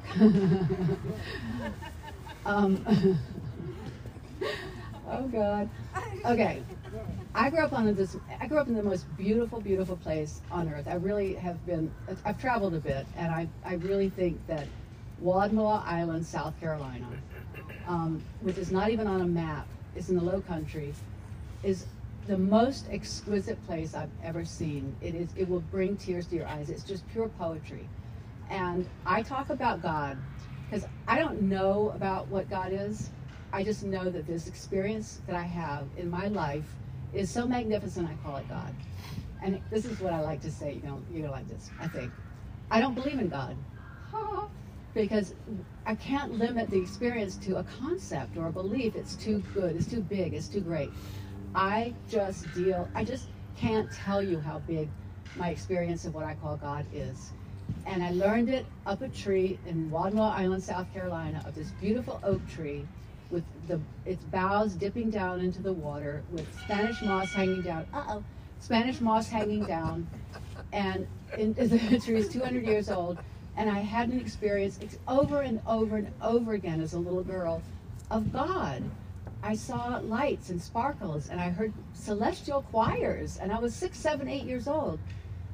And even though the juxtaposition of that with 20 feet away in this old plantation house with a very violent father and a bitch of a Scottish mother who used to talk about cigarette fires on the book, and she was just so difficult, but it didn't matter because here was this power, this magnificence, this beauty, and it was mine. And I could go there and I was always safe. I was always so, it's an experience of being in the right place at the right time. And the only other place I've ever had it is in an AA meeting. And in India with my meditation teacher, which I might talk about a little bit, but maybe not. But I've just, the sense of rightness, of being right, of being in the right place and safe is so powerful. And I don't know if people really appreciate that sometimes with this power. Because I feel odd. I don't really fit anywhere. I'm an identical twin. It sucks so much to be an identical twin. It's a karmic horror. Now, most people, that when I talk, and I don't tell the story a lot anymore, but I'll tell you, I was a Doublemint twin in the 70s. We were the original. Double your pleasure, double your fun with double good, double good, Doublemint gum. And you're supposed to do that smile. So, now, nobody can get mad at me for not telling you that story. There apparently are original Doublemint twins every 2 years. So we were the ones in New York from 76 to 78. Yeah, I am old. So we did that. And if I had the money I made from those national residuals, I put it all up my nose. But if I had that money today, oh, God, I'd be so rich. So I did it. Oh, my God. But I did a lot of those commercials. I did a lot of television. I did a lot of that stuff. And people really liked the twin stuff. It's sort of a weird thing to be it. I mean, we're identical, which is just so horrible to think that an egg splits in two. Oh, God, it's so gross. But anyway, my sister and I don't know, and I don't have another experience of not being a twin, so I don't know what it's like, really. But I do know that my sister is gone to this disease. I mean, she's alive, but she has a fentanyl pump in her stomach, and she got that because she told her doctor she was going to commit suicide if she didn't get it. And she drinks a lot of wine, and she takes a lot of pills, and she's just so wet-brained. It's just tragic. This was a beautiful, valuable human being who looks 20 years older than me, and she's just a mess. And she lives on and thrives on just attacking me and going after my credentials. I'm a psychotherapist now, and she's reported me 5 times to the Board of Psychology and tried to go out, and she's just. It's horrible, and you know, no, it's not. It's a terrible thing that she's done, but I just don't talk to her anymore. So 18 years have gone by, and I don't talk to her because she just breaks out. This disease is so horrible. It's you know, it's pernicious. It's fatal. It's just a terrible. It's a horrible disease, and nobody. Sometimes I just can't believe how much it destroys people. It destroyed my first marriage. I mean, it destroyed it. Things were so good, and then I was talking to Craig in the car coming here, and I just adored my husband, and we got sober together in New York. I mean, he was a big advertising guy, and I was a big actress, and we got sober, and it was hard. It was really hard. I got sober first, and then he got sober, and things changed, but we were wonderfully happy, and we had a child, and we were planning another child, and then he drank after 10 years, and everything turned upside down, fast. Everything was lost. I mean, fast. Everything that the big book talks about, that it took down families like a tornado. It took everything down. We lost everything. And it's impossible to conceive of, because I look at some of the pictures of how happy we were hiking up at Lake Tahoe, and he's there, and our child's in the front smiling like Home Alone, and you know, there's a golden retriever. It's a perfect tableau. And then about a month later, it was destroyed, it was gone. He spent all of our money, giving it all away to a charlatan. I mean, we had a lot of money. He'd given it away to somebody because he didn't have a brain left in his head. He lost his job, he went to jail, he went to prostitutes, gone, gone, gone, gone. And we were both really big people, and it destroyed our lives. It destroyed this child. She lost her father, I lost my husband, he lost himself, and he's dead now. And oh my God, that's the disease. And if you think it can't happen to you, think again, because it can. And hopefully it'll be you that happens to, and not someone in your family, because it's exquisitely painful if somebody's taken from you this way. And they can be taken without literal physical deaths. It's the worst disease, this disease. It's progressive and it's fatal. And you know, jails, institutions, there's nothing but that. And it happened to me, and I am a la-di-da person. I mean, I am the daughter of a governor. I am hot, you know what. And you better know it. I mean, people have to know it. So, but, you know, it's just, I remember my father once said, my father was a real violent rageaholic, and he used to just, I was very skinny, and I just wanted to make him love me and please me, and I used to shoot guns and try to, and I was so skinny and little, and I used to hurt myself, and I'd ride horses, and he'd take a whip to the horse, and to me, just, I couldn't get over a jump.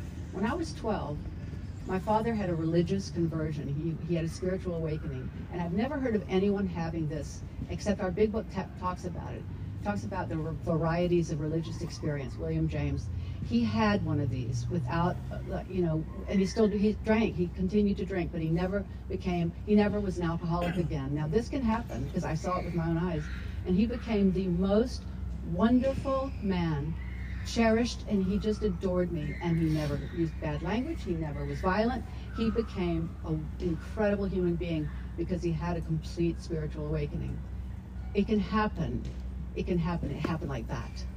It was a magnificent experience, and he became somebody he hadn't been. Thank God for him, because he became somebody that was really my mentor, my coach, my guide, my friend, all through life, all through the rest of my life from the time I was 12. Thank God, because he had been a real mean curmudgeon man. He'd been horrible. But anyway, that happened, and as I moved through my life, as a child, I was very, well, I just wanted to be in the tree. I just wanted the experience of God over and over and over again. I would go out in my little boat. I had a 5.5 horsepower boat. And I'd turn it on, what do you call it, pull that thingy, and go out into the inland waterway, and I'd lie on my back, and I'd look up at the clouds. Now, I had my mother's pack of Newports. I was about 10, and I'd go, boom, boom, and blow those smoke rings, you know? Now, back then, parents weren't quite as worried about kids all the time like they are today. So I'd go home at the end of the day and I'd say, Mom, didn't you worry about me? She'd go, oh, darling, I saw the smoke rings. I knew you were fine. You know, I mean, I was gone 12 hours. You know, I'd be gone. And I'd say to my dad, were you worried? He said, well, I saw the armadillo bones in my hunting jacket. So, no, I wasn't worried. Boy, that is a different world today. Parents are on their kids. You know, but is this the one I brought? Yeah. Just a minute, I got a swig. Still swigging, but it's water. And I don't have to plan where I'm going to get my next bottle. I don't have to think about it and just call ahead and see if it's going to be there. Oh, what a relief. And be coy about it. You know, like, what kind do you have? What kind of bottled water are you going to serve? I can only have a certain kind. I'm allergic. You know, God almighty, what a time. Anyway, I grew up in the South, and my father, grandfather, this is true. You can check it out if you don't believe me, because I tend to, my husband called me Hannah Hyperbole and Diane Dramatic, so I tend to exaggerate. Elaine exaggerated, all those little monikers, but I didn't, this is not exaggerated. My father, grandfather, great-grandfather, great-great-grandfather were governors of South Carolina with the same name, Richard L. Manning. And they were just statesmen, and so I had to like be this, pretend to be this Southern belle. I was horrible. But, you know, back then you kind of, if you're born Southern, you know, you're born with like I mean, you can do anything. You can greet 50 people with your ass hanging down. I mean, you can do anything. Hey, Muffy. Hey, Whitney. Hey, come on in. And you're really not okay. So the gratitude I have for being brought up that way is profound, because I can handle anything. And now this hasn't necessarily helped me as an alcoholic, because, you know, we're supposed to surrender. We're supposed to, like, not fight everything. Well, my father was also a Marine, so I really know how to fight everything that comes along and not surrender. It's been a tough road for me. Maybe not for everybody, but for me, it's been hard for me to do that, to sort of get to accept direction. I mean, I have a wonderful sponsor now. Oh, come on, somebody's torturing that child. Little rugrat. But but I have a wonderful sponsor now. I mean, I don't go to the Pacific Group anymore, but she's Pacific Group, and I've been with her for about 16 years, and she just is very, very programmed. She gives me direction, and boy, do I do it. You know, I do it. I'm not oppositional. I'm not defiant anymore. But for the first 20 years, I'm afraid I was that way. 6 sponsors fired me my first year. And I didn't know why. I couldn't believe it. I mean, just because I did everything they told me not to do, but I was used to that. That's what I did. Oh God. I mean, I just didn't understand monogamy. It didn't make any sense to me. It was stupid. I mean, I never thought about it, but like, so, I mean, well, but it just made no sense to be with some, and I was married, but so, and so anyway, you know, I'm a product of the 60s. I mean, you did somebody if they bought you a cup of coffee. So the thing was, that was still there. And I'd left the South. I'd gone to New York, which was another story because they disinherited me. I mean, I married a Yankee, and that I could have married a woman, Jewish, and leper, but not a Yankee. Oh my God, it was like, you what, darling? You who you marrying? I married somebody from Brooklyn. What? Well, we ended up loving them, but you just don't do that if you're Southern. You don't go to the North. I couldn't wait to get out of the South. I wasn't allowed to go to school with men. I went to college, to a girls' college. I mean, it was just unbelievable. I swear, that's the truth. But for some reason, being as weird as Southerners are, I was allowed to go to Europe my junior year. And oh, what a time I had. I lived in Paris, and I just hitchhiked all over Europe by myself. Woo, I had so much fun. That's where I learned to not be faithful. I did not learn it there, I just did it. But so I have all the diseases, you know. I'm okay now. I'm okay now. But I didn't really get it. I just didn't understand the concept of any of that. And also, I started a master's program in psychology my first year, and my sponsor said, "What are you doing that for?" And I said, "Because I want to." You're fired. Okay, so that was that. Then I started this rigorous health program. I was fired for that.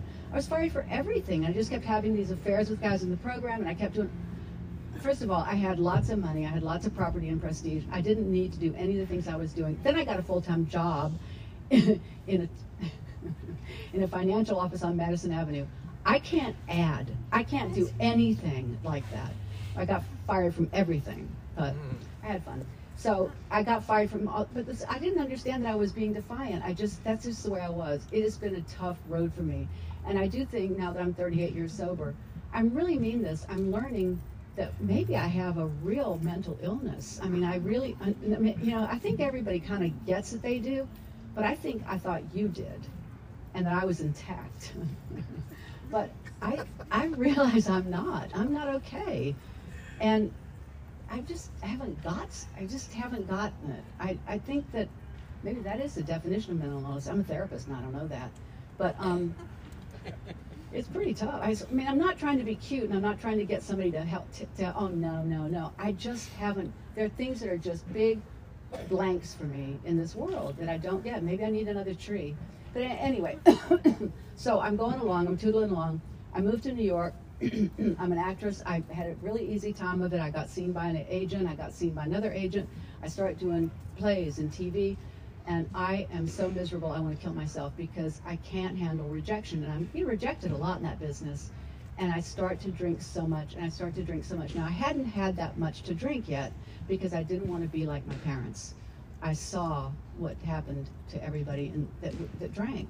I mean, everybody in the South was pickled, you know, and it's just, I watched, and they would transform into these horrible people. They all looked like the Kennedys at, you know, down by the boats. They'd be smoking and these big teeth and drinking on the boats and laughing. And I just look up these teeth and I was so scared. They looked like monsters all the time. I didn't want to be like that. So I didn't drink. I didn't really drink until I was about 22. And I started to, when I drank at 22, because I couldn't sleep, I had terrible insomnia. At 22, I remember the night I was doing a play on tour in Abingdon, Virginia, and this really wonderful actor named Brendan Fay told me that if I drank some red wine, I'd sleep. And I did, and I slept. And from that day until I got sober at 34, I drank every day around the clock. It was never a moment where there was just a line crossed. I went right away. I couldn't stop drinking. I couldn't stop drinking. I drank and drank. I drank on stage. Oh God, this is so. I turned up stage in a play that was a really big deal and pulled a flask out of a garter and glugged. And I was seen. And thank God it was the 70s because I didn't get in that much trouble. I did so much cocaine, my boob popped out of a corset in Washington, D.C. Yeah, some people liked it, but so anyway, when you do the Folger Shakespeare Theater in Washington, you have to do the whole Shakespearean play, and I was on stage for 4 hours, and I'd done a line of coke before I went on. It was just miserable. It was horrible. So I was like, and I couldn't breathe, and I was corseted in this old, you know, wonderful, you know, the gowns and everything, wonderful costuming, but my boob popped out. And my fellow actor's going, I'm going. Anyway, it was, I was just a mess. It was falling apart. Things were falling apart. So on February the 18th, I was going to do a movie, and the director said, honey, you got some miles on your face. I said, but this is a part of a stripper in Times Square. I mean, she's supposed to look kind of, you know, over the edge, over the hill. He goes, not this way, not the way you look. I went, you little shit, how dare you? Anyway, he dared, and I knew something had to happen, so I said to my husband, and he was right there with me. I mean, we were so awful together as alcoholics. We were both violent, and sometimes it looked like evenings at home with the Rambos. We were just always it was bad. It was bad, and I was bottoming out so quickly that I was bleeding. I was just I kind of knew I was dying because I would have the experience that I would leave my physical body and move over to the right side. And I didn't know what it was, but I was looking back at myself and thinking, this is death, so I'm partly dead here. This isn't so bad, but that looks awful over there. And I had that experience a few times. I was leaving. I was dying. And the last drunk I had was in our country house in the Berkshires. And I drank, I don't know, I was really thin. And I drank about 2 half gallons of scotch. And it was awful, and even my husband, who was a big dude, goes, oh honey, there's something wrong, and I was like, I couldn't talk. I slept that one off, and then I remember I sent him up to the country the next weekend, and I was in bed with his best friend, because that's what I did, and I kicked his friend out, and I said, I'm going to a rehab, because let me tell you about the first experience. I'll tell you how much time do I have? That time. I've had experiences with angels, I guess they are. I don't know what they are, but they feel like fluffy things. And they take me places, and I don't know if this is true or not, but this is my experience. So I was sitting on my bed in New York City in my apartment on E 73rd Street, and I'm sitting there, and for some reason, this thing lifted me. There's a phone right here now. This is 1985, and we didn't have answering machines, and we didn't have anything, you know, we had, the phones had cords, And so there was a phone here, but for some reason this thing lifted me, carried me down a little hallway into the kitchen for some reason, and the phone on the wall, and had me call Peter S. Peter was my friend who was in AA. And I said, Peter, I want to go to an AA meeting. I'm doing research for a movie. And he said something really snide, like, oh, I've been waiting for you to call. Like, I thought, oh, you little shit. No. But anyway, I wanted to go do research. And so the next morning, I sent my husband up to our country house, kicked his friend out of bed. No, that's not what happened. Let me go. He took me to a meeting, my very first AA meeting, on 53rd and 5th Avenue in New York. It was St. Thomas. And took me into a room on the second floor. It was all polished wood, this beautiful, beautiful church. And I walked in, and a woman was talking about the second step. And she was backlit. And there was a beautiful aura around her of light. And I fell in love. I didn't know what she said. I didn't understand anything that anybody said. I didn't know what a second step was. I didn't know anything. But the room was suffused with light. And that was my first big experience. I just couldn't believe this feeling, what was happening to me. And I also remember that I couldn't make eye contact. I couldn't look at anybody in the eye because of my incredible degradation and pain and shame. And Peter took me out to a coffee shop. I'd never been to a coffee shop. I'd lived in New York for 15 years. Never been to a coffee shop. I said, what are we doing? He said, coffee shop. I said, Peter, I need a drink. And he said, I know. Anyway, he told me I couldn't stop on my own because it was that I was bad. I was really bad. And I needed to go into treatment. Now, I didn't know about anything called treatment. I didn't know I could go to Betty Ford or something. I had a lot of money. So I called this horrible place on 86th Street. And the next morning, like I said, kicking Terry, this guy, out of bed, I got up, rubbed the rest of the Coke on my gums, swigged the rest of the vodka from the bottle on an empty stomach. God, I loved doing that. And put on makeup, which was just a joke because I couldn't even hold anything. And I packed my Louis Vuitton luggage, put on Chanel, and schlepped in the snow to rehab. Walked in and said, hey, I'm here, I'm Catherine Manning, and they didn't care. And so I got the first resentment I've ever had. They took my vibrator. Oh. Yeah, I couldn't believe it. I still can just feel it. I can't tell you how upset I was. I was like, no, you cannot have that. Take the Valium, take everything, take my makeup, take everything, but you can't have that. And they were just these nurses with these horrible looks and said, yes, we can, honey. We're taking it. Well, I really burned with rage for a year. I couldn't believe it. I had to check it out if I wanted it. Horrifying. It was horrifying. Well, it was horrifying. I was the only woman in this place, and I was the only white face. I didn't know what it was. It was for the transit workers, and they hated me. They hated me because I'd go to a group and say, "Talk about Daddy and the plantation." Anyway, it was pretty. I didn't. It was. I was clueless. But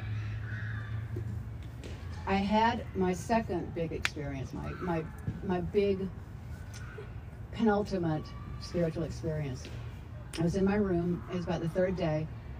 And I disappeared into white light. Everything just disappeared, and I left my body, and I became nothing but love. And I just started to feel like I was merging everywhere. And I go up to the guys and go, I just love you. And they were just so horrified that they began to love me too. And they all loved me. After 21 days, they just loved me. They called me Mrs. Shake and Bake because I'd be like, you know, trying to light a cigarette. They began to love me because that's what happens is we just love. We can't help it. We can't help it. We just love. I can't even tell you what the experience was like. It just lasted and lasted and lasted. And these waves and waves of the love that I felt in the tree came back. And that is why I stay sober, because that came back. God came back. And if I will not lose that again. I will kill myself. I mean, I know I'll die if I lose that again. I can't lose it again. It's too precious. That's what sobriety is for me. And I've had terrible times. I mean, I've had a baby die. I've had horrible experiences because that's what happens in 38 years. You have experiences. Life happens. but everything has been manageable. Everything. And boy, has my life sucked sometimes. Oh, I was going to talk tonight, but I'm not going to, because it's just too long. But when I was 14, anyway, I stayed in that state. And it was hard, by the way, because my husband was not really, my husband did not stop drinking, and he didn't want to stop drinking. So he was really upset that he lost his drinking partner. So upset that he would, when I come home from whatever I did during the day, after I released from this rehab place, I'd come home and I'd open the kitchen cabinet. I'd come in and I'd open it. And there was a mirror with a line of Coke and a martini made just the way I liked it, every single night. Now, back then we didn't have cell phones. We didn't have anything like that. I'd have to put my coat back on because it was February, March. I'd have to put my coat back on, walk out of the building, walk to the corner of 73rd and 2nd, go into a phone booth, remember? A phone booth, you put a dime in, you pick it up, you dial it, and I call my sponsor, and she said the same thing every night. Darling, go back, dump out the drink, wash the glass, clean the mirror, put everything away, eat your dinner, go to bed. And I did it night after night for 1 year. 1 year, that's how bad I wanted it. I couldn't even imagine not wanting it. I was ecstatic to be sober. Every fractal, every piece of my life that hadn't worked fit in these rooms of Alcoholics Anonymous, and I was having these experiences. Now I wasn't, doing every guy, but that's just what I did. Eventually,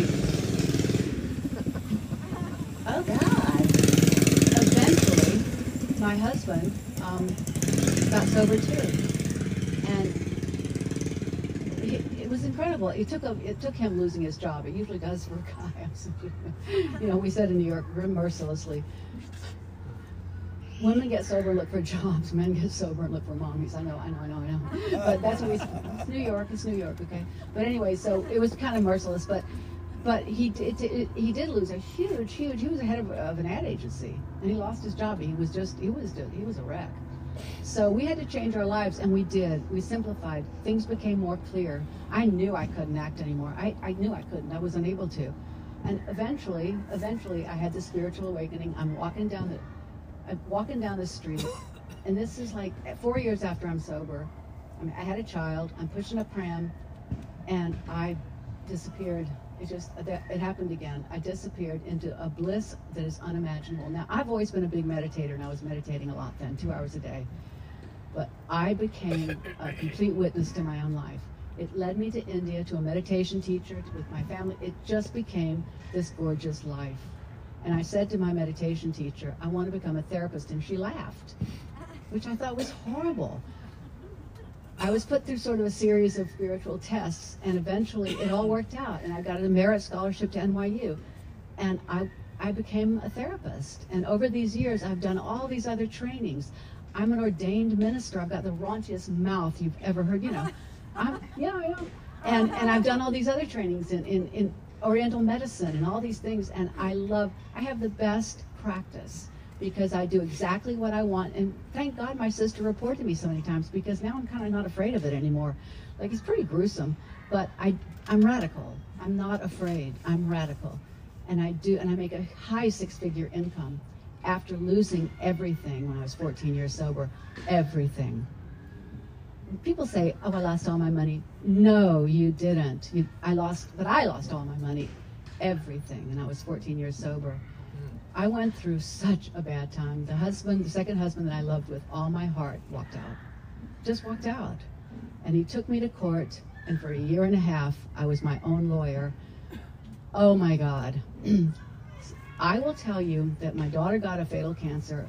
I lost everything, I lost my home, I lost everything. And something in me did it, because I wasn't doing meetings very well. In fact, I'm shocked that I was sober. In fact, most people, the three children probably would have done better, and I'm serious, and I'm not trying to be funny, would have done better had I had drinks, because I was so awful, I was such a shrew. My alcoholism is emotional, horrible behavior, and it came back in spades. In the big book says there will come a time when we're defenseless against the first drink. For me, it was defenseless against this horrible behavior. I was horrible. I just became insane. Now, believe me, it happened for a lot of reasons.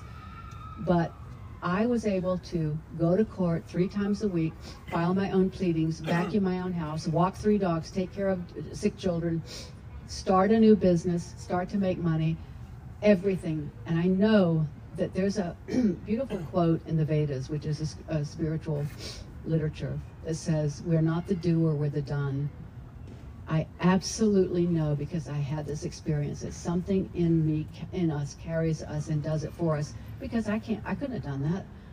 I mean, it was just this power that, I mean, it's not, and you're not aware, I wasn't aware of it like, oh my God, look at this. It's so wonderful to be so spiritual and be carried by this power. It just kept going on and on. I got a terrible disease that it was so painful I couldn't put bed sheets on my legs at night.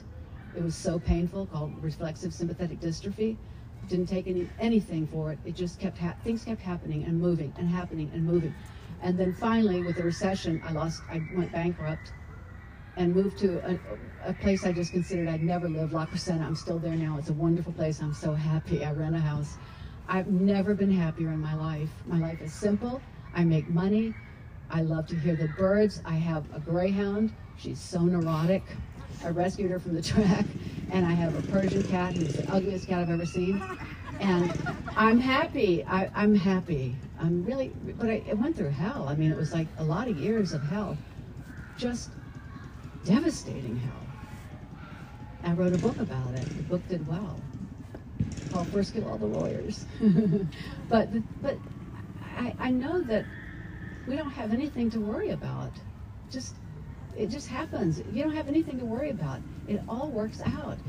Life is benevolent. There's a force that keeps carrying us. No matter how much we gripe and grudge and everything, it just keeps moving up. God! Damn! You know, I like to say something about the phallic symbol, but an edibly charged, challenged men.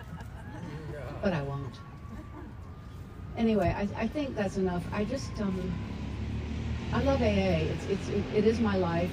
I just love it. I love to practice meditation. I started doing it again recently, really dedicated to it. And I just go so deep. And I think I walk around in a trance anyway. I bump into stuff, maybe because I'm old. But I just really have to tell you, we are the luckiest people on earth to be here. And if you're not sober, so what? Just stay here anyway. It doesn't matter. I mean, it does matter, but it doesn't. Welcome to the 29-day wonder. And I got to tell you, I love, you know, Clint Hodges said, if you like everybody in AA, you haven't been to enough, you're not going to enough meetings. I hate everything, everybody's little tendencies and shit, but I love I truly love you. I mean, it can say that, and I mean it with a big, broad, open heart. I love you, and thank you for having me. All right. Oh!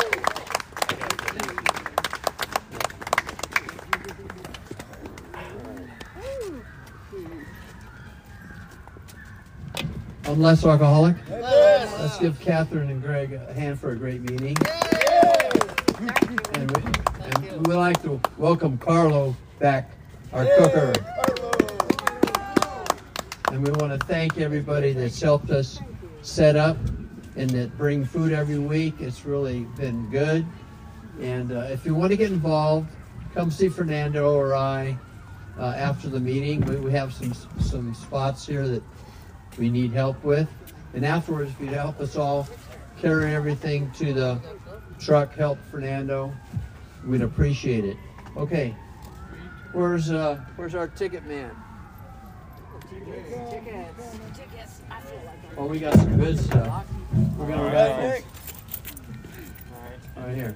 Let me go ahead and introduce myself. Here, go ahead. You can give it away. All right. It's a God box. Good evening, everyone. My name is Nick, and I'm an alcoholic. Hey, Nick. All right, we're going to be raffling off 2 books today and a God box. So, lots of prizes. One of the books that we're raffling is Our Great Responsibility, a selection of Bill Williams' General Service Conference talks, and another one called I Am Responsible, The Hand of AA. Selected stories from the AA Grapevine. Okay. And a God box. So if Les can go and help me out, picking some tickets. Pick those tickets. Okay. First one ending in 1836. 1836. Ooh, ooh, all ooh, right. Ooh. There we go. Yeah, that's right. Yeah. Catherine said that's it. Which one would you like? The bottom one. Yeah. The black one. This one, there you go. Brand new one. Really good one. Yay! All right, Fernando. There we go. Two more, guys. There you go. Okay. Next one. Ending in 1839. 1839. Right.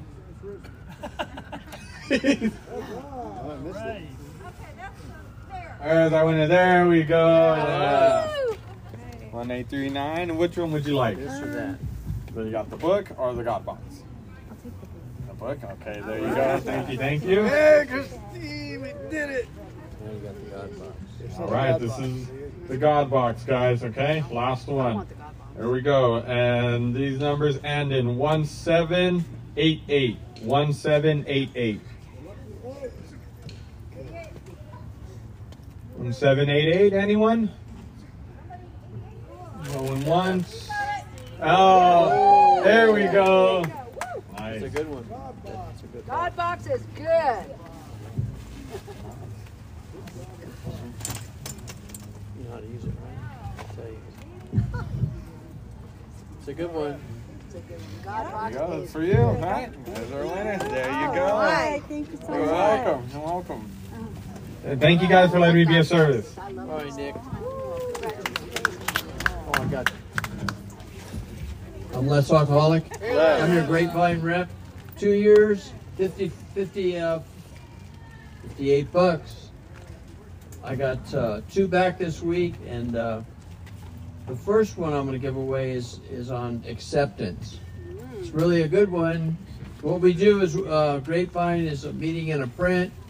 You know, I always say you get stuck on stupid, and you're in the car, and you read one of these little stories, and it'll straighten you right up and get you to the next stop line. Oh boy! So, or you could. Jerry said you can't read while you drive. Oh. That's really stupid. Yeah. So you can send a subscription to the hospital or penitentiary, or you could give it to a newcomer. So here it is, acceptance. Do I got a taker? Here, I'll take it. Dave wants it. All right, Dave. I got a guy in New York that could really use it. New York? Yes, sir. Wow. Okay. I got one more. The Grapevine. This beautiful truth. Singing and searching. Did we get? Here's one more. Come get it. Somebody wants to read it, and then bring it back. No takers. All right. All right, Rick. I'll bring it back to you. All right. Thank you. I'd like to thank everybody for sharing, and with that, Jerry, come on up and read the promises and pray us out of here.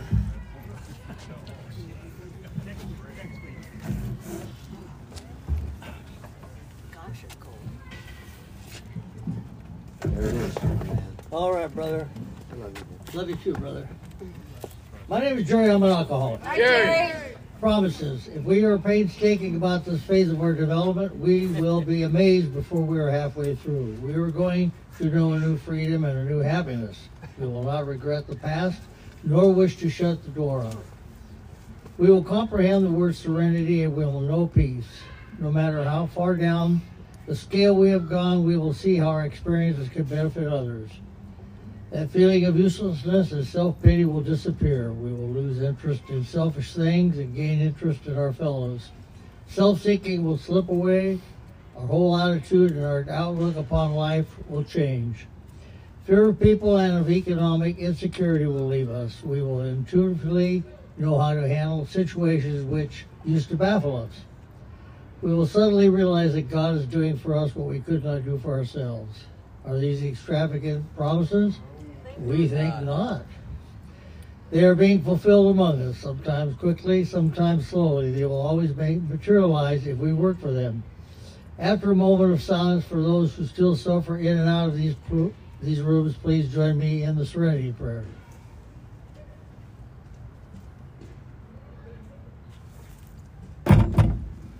God, grant me the serenity to accept things I cannot change, the courage to change the things I can, and the wisdom to know the difference. Amen.